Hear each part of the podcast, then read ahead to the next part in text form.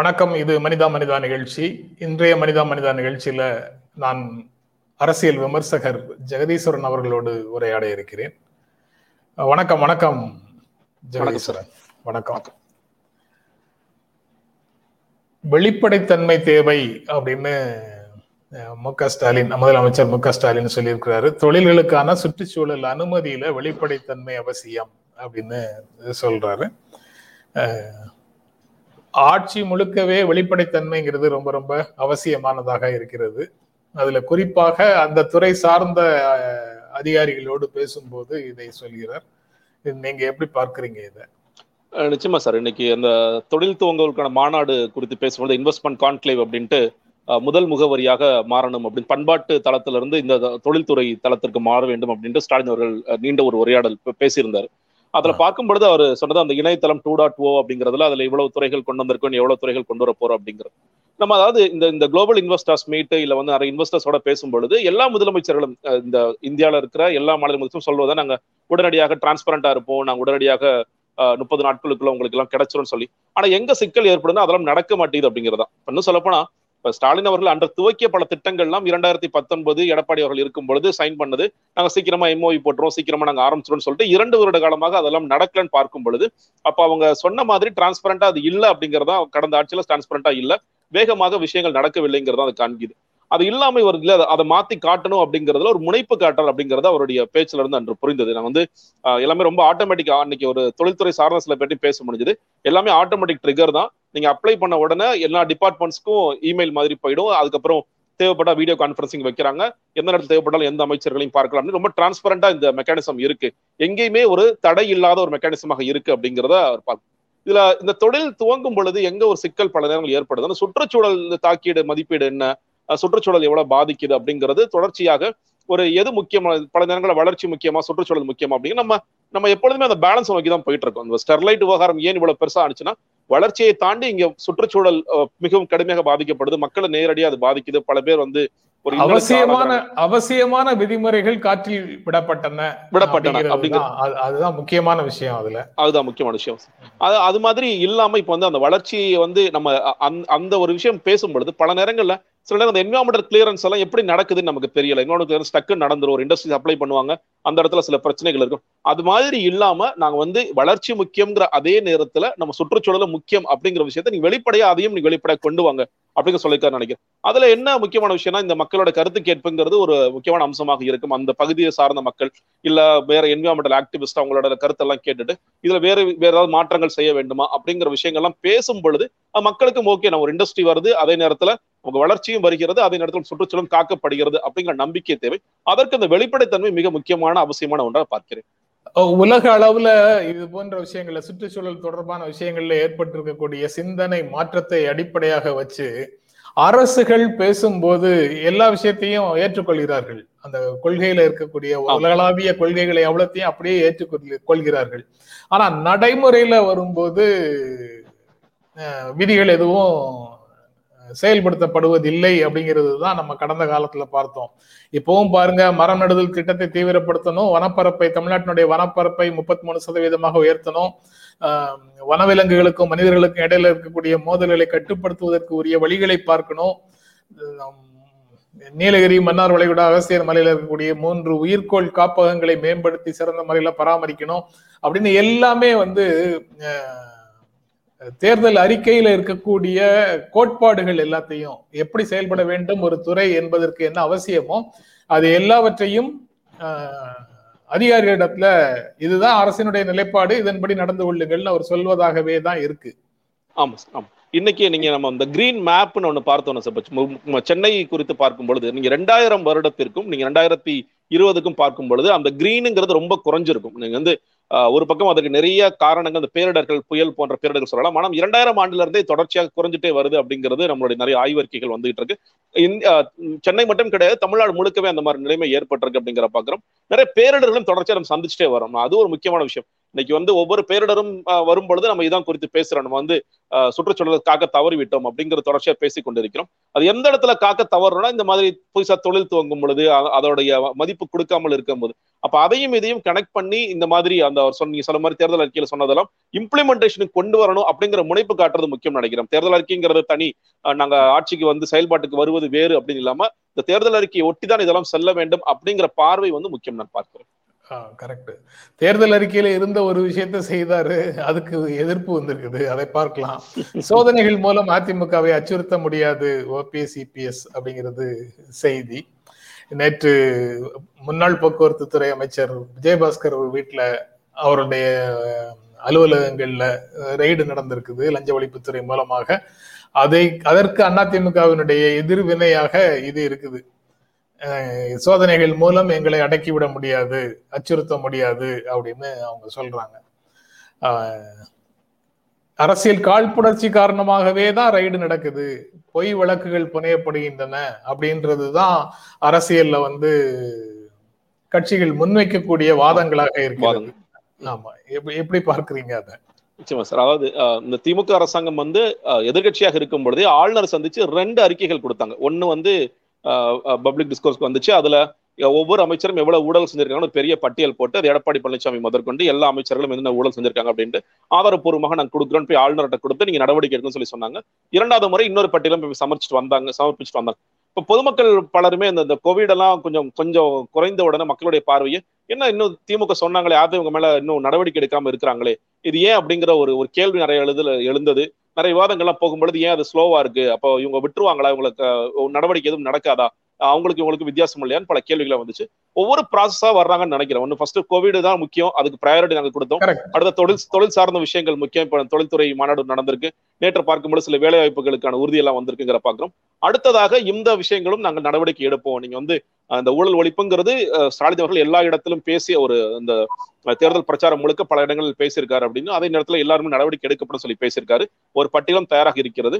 அப்ப அதற்கான ஒரு ஆரம்பமாக இதை பார்க்கிறேன். இன்னும் சொல்ல போனா இப்ப ஓபிஎஸும் இபிஎஸும் தொடர்ச்சியாக இந்த பேட்டிகளை பல நேரங்களில் கொடுக்க வேண்டியது இருக்கும். இதே ஸ்கிரிப்டா மறுபடியும் மறுபடியும் பேர்களை மட்டும் மாற்ற வேண்டியதா இருக்கும். இப்ப விஜயபாஸ்கர் அப்படின்னு போடுற எம் ஆர் விஜயபாஸ்கர் பதிலாக இந்த விஜயபாஸ்கர் வரலாம். இல்ல பல காமராஜாக வரலாம். யாரு இது தொடர்ச்சியாக இந்த அரசியல் காழ்ப்புணர்ச்சிங்கிற வார்த்தைகளை பயன்படுத்திட்டு இருக்க வேண்டிய சூழலுக்கு தள்ளப்படலாம். ஏன்னா எல்லோர் மேலும் அவ்வளவு ஊழல் குற்ற குற்றச்சாட்டுகள் இருக்கு ஒரு பெரிய பட்டியல் இருக்கு அப்படின்னு பாக்குறேன். தமிழ்நாடு அரசாங்கம் லஞ்ச ஒழிப்புத்துறை செய்ய வேண்டியது இதையெல்லாம் வேகப்படுத்த வேண்டும். அது ரொம்ப முக்கியம். ஏன்னா பல நேரங்களில் வந்து இந்த மாதிரியான நடவடிக்கைகள் அடுத்தடுத்த கட்டத்தை நோக்கி போகாத போது இது உண்மையிலே ஒரு அரசியல் காழ்ப்புணர்ச்சியும் மக்கள் மத்தியிலும் எழுந்துரு அது மாதிரி இல்லாம நாங்க வேகப்படுத்துவோம் அடுத்தடுத்த சார்ஜ் ஷீட் போடுறது அவங்களுக்கு வந்து அதை ஜுடிஷியல் ப்ரொசீஜர் கொண்டு போறது அதை வேகப்படுத்துறது போன்ற விஷயங்களிலும் ஆர்வம் காட்ட வேண்டும். அப்பதான் மக்களுக்கு மாமா இவங்க நடவு தப்பு செஞ்சிருக்கிறாங்க. தப்பு எந்த காம்ப்ரமைஸும் இல்லாம இவங்களுக்கு வந்து சட்டம் வந்து தன்னோட கடமை செஞ்சிருக்கு அப்படிங்கிறது அவங்களுக்கு உறுதியா தெரியும். இந்த வேகமான நடவடிக்கைகள் மூலமாக விசாரணை துரிதப்படும் போது சம்பந்தப்பட்டவர்கள் வந்து அந்த கட்சியிலிருந்து வேறு கட்சிகளுக்கு வந்துட்டாங்கன்னா பாரதிய ஜனதா கட்சிக்கு மாறிட்டாங்கன்னா அல்லது திராவிட முன்னேற்ற கழகத்துக்கு வந்துட்டாங்கன்னா இது எல்லாவற்றிலையும் ஒரு தொய்வு வந்து விடும் அப்படின்னு சாதாரணமாக ஒரு நம்பிக்கை இருக்குல்ல? அந்த நம்பிக்கை பொய்யாக பொய்யாக போவதற்கு வாய்ப்பு இருக்கா? சார் இப்போ இதற்கு முன்னாடியே சில செய்திகள்லாம் பேசும் பொழுது சில பேர் முயற்சி பண்றாங்க. ஏற்கனவே இந்த மாதிரி குற்றச்சாட்டுகள் இருக்கிறவங்கள முயற்சி பண்றதாகவும் ஸ்டாலின் அவர்கள் அவர்கள் வேண்டாம்னு நினைக்கிறாரு. இல்ல அவங்கள அப்படி எடுத்து எடுத்துக்க வேண்டிய அவசியம் இல்லை. அவங்க அந்த கட்சியில இருக்கட்டும் அப்படின்னு சொன்னதாகவும் சில செய்திகள் இருக்கு. அப்ப அது அந்த அதுல ஸ்டாண்ட்ல கிளியரா இருக்கணும்னு நினைக்கிறேன். இது நடக்கதான் செய்யும். நீங்க சொல்ற மாதிரி பாஜகக்கு போறத திமுக தடுக்க முடியாது. ஆனா திமுகக்கு வரது திமுக தடுக்க முடியும். அந்த மாதிரி யாராவது முயற்சி செய்தாருன்னா நிச்சயமாக உங்களுக்கு இடம் இல்லை அப்படிங்கறத இவர்கள் உறுதியாக தெரிவிக்க வேண்டிய அவசியம் இருக்கு.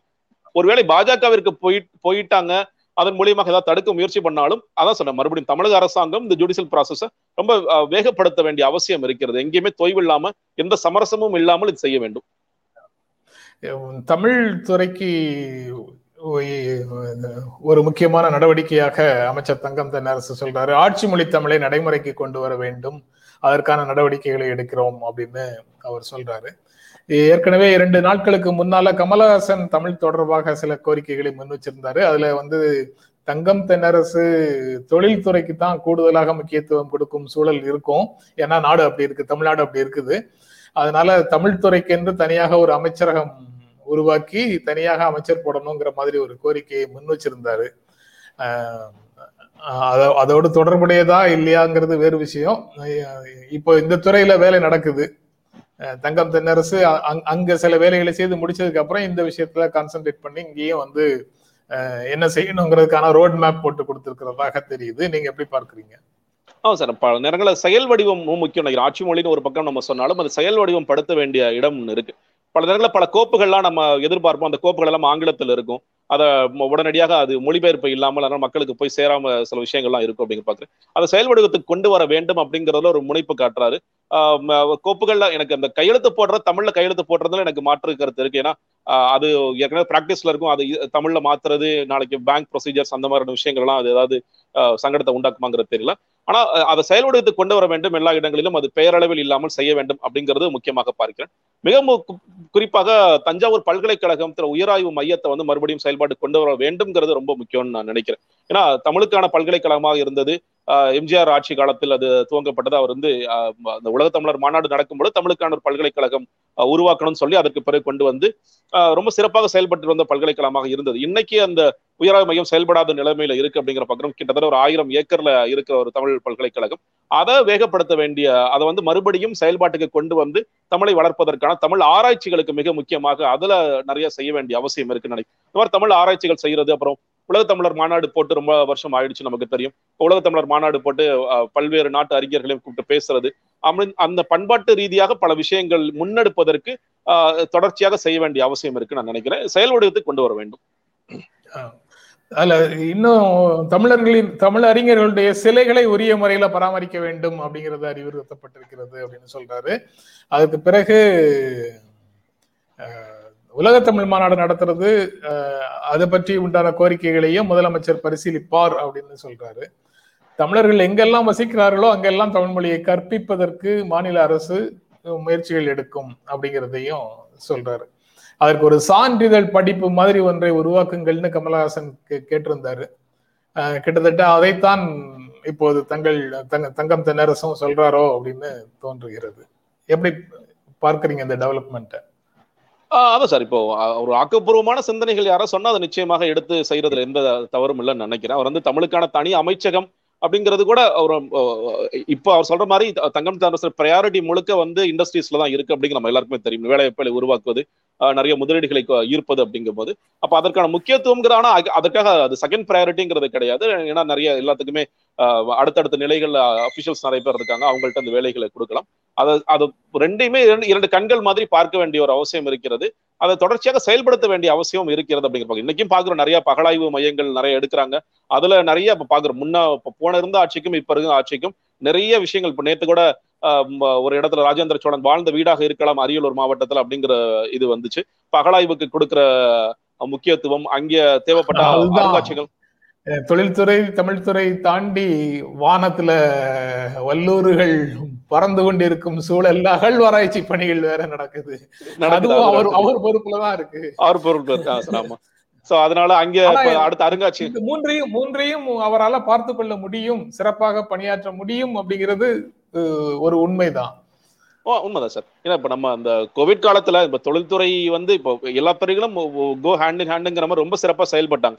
நிறைய ஆக்சிஜன் உற்பத்திக்கு அவர் எவ்வளவு வேலை செய்தார் அப்படிங்கிறது நமக்கு தெரியும். ஒரு பக்கம் ஆக்சிஜனுக்கான தேவைகள் மருத்துவத்துறை கேட்டுட்டே இருந்தாலும் அது எல்லா தொழில்துறை ஒரு பக்கம் பேசுறது வேற சில மாநிலங்கள்ல இருந்து ஆக்சிஜன் ட்ரெயின் மூலமாக கொண்டு வருவதுன்னு அங்கேயே ஒரு மல்டிபேசன் பர்சனாலிட்டி இருக்க வேண்டிய அவசியம் இருந்தது. அப்ப அதே மாதிரி இங்கேயும் அவரால் செயல்பட முடியும். நிறைய வேலைகள் இருக்கிறது. அதுல மாற்று கருத்து இல்லை. எல்லாத்தையும் திறம்பட செய்வார் அப்படிங்கிற நம்ம நம்புவோம். அதுக்கப்புறம் இந்த ஒளிப்பதிவு திருத்த சட்டம் திரைத்துறைக்கு பாதுகாப்பானது அப்படின்னு தமிழ்நாடு பாரதிய ஜனதா கட்சி தலைவர் அண்ணாமலை சொல்றாரு. அதாவது திரைத்துறையில இருக்கக்கூடியவர்கள் இதை பற்றிய புரிதல் இல்லாம அது வந்து தங்களுடைய சுதந்திரத்திற்கு அல்லது ஒரு சுதந்திரமான செயல்பாட்டு நடைமுறைக்கு எதிரானது இந்த திருத்தம் அப்படின்னு சொல்றாங்க. இவர் வந்து அதாவது சிபிஎஃப்சி சி அதனுடைய சான்றிதழுக்கு பிறகும் அரசுக்கு அதை மறுபரிசீலனை செய்வதற்கு மறு ஆய்வு செய்வதற்கான உரிமை திரைத்துறைக்கு பாதுகாப்பானது அப்படின்னு சொல்றாரு. அதை எப்படி பார்க்குறீங்க?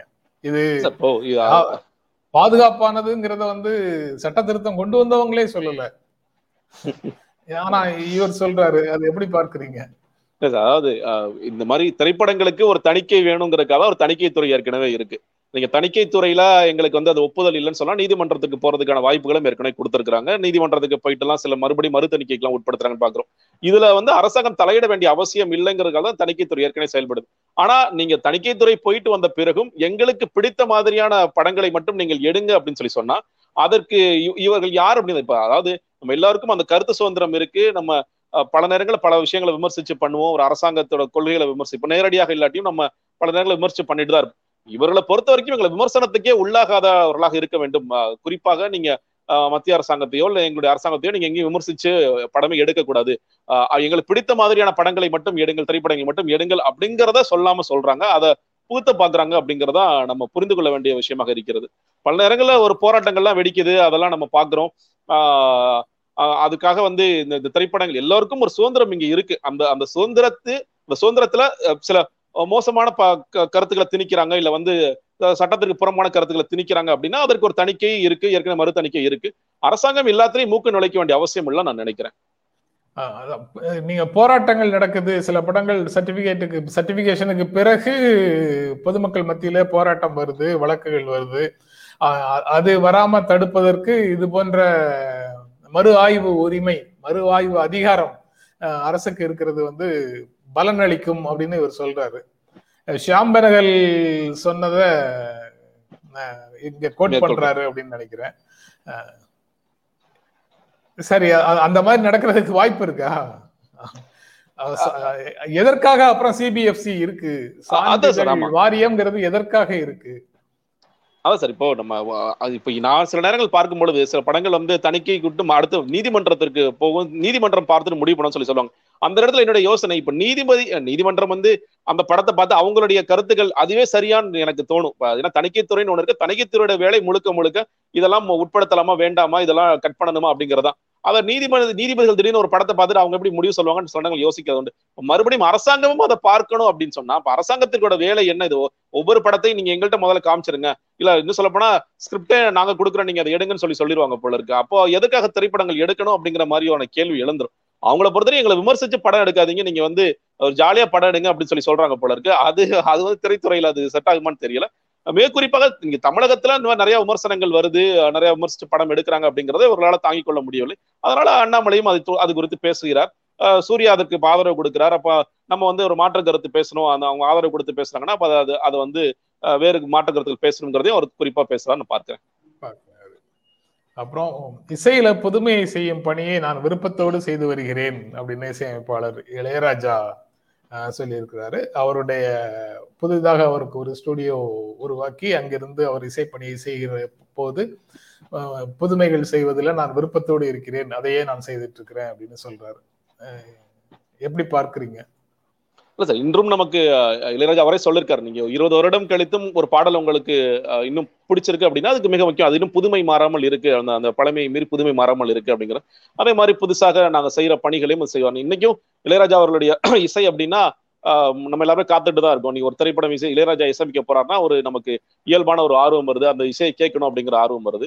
ஆஹ், நீங்க வேறு சில இசை வடிவங்கள் கோர்க்கும் பொழுது இப்போ திருவாசகம் ஒரு பண்ணாரு அதே மாதிரி பல அந்த மாதிரியான இசைகள் பண்ணாலும் நமக்கு ஒரு ஆர்வம் வருகிறது. அவருடைய ஒரு ஆர்கெஸ்ட்ரா போடுறாங்க அப்படின்னா இன்னும் மக்கள் எவ்வளவோ கூட்டுறாங்க அப்படிங்கிறத பாக்குறோம் அப்போ புதுமையை அவர் புகுத்துறாரு அப்படிங்கிறது ரொம்ப வரவேற்கப்படும் விஷயம் தான் பார்க்கிறேன். இன்னைக்கு வந்து நிறைய இசைப்பாளர் புதிய புதிய இசைப்பாளர்கள் எவ்வளவு பேர் வந்தாலும் இன்னும் இளையராஜா இசைக்கு நான் அடிமை அப்படின்னு சொல்ற எவ்வளவு பேர் இருக்காங்க அந்த அளவிற்கு அவர் அவரோட கான்ட்ரிபியூஷன்ங்கிறது நம்ம குறைத்து மதிப்பிடவே முடியாதுன்னு நான் நினைக்கிறேன். அந்த புது ஸ்டுடியோல எழுபதுகளின் இறுதியில எண்பதுகளின் தொடக்கத்துல அவர் இசையமைத்த பாடல்கள்ல அவர் செய்த புதுமைகளே இன்னும் நம்மால புரிந்து கொள்ள முடியவில்லை அப்படிங்கும் போது இன்னைக்கும் அவர் வந்து புதுமைகளை செய்துட்டு இருக்கிறாருன்னா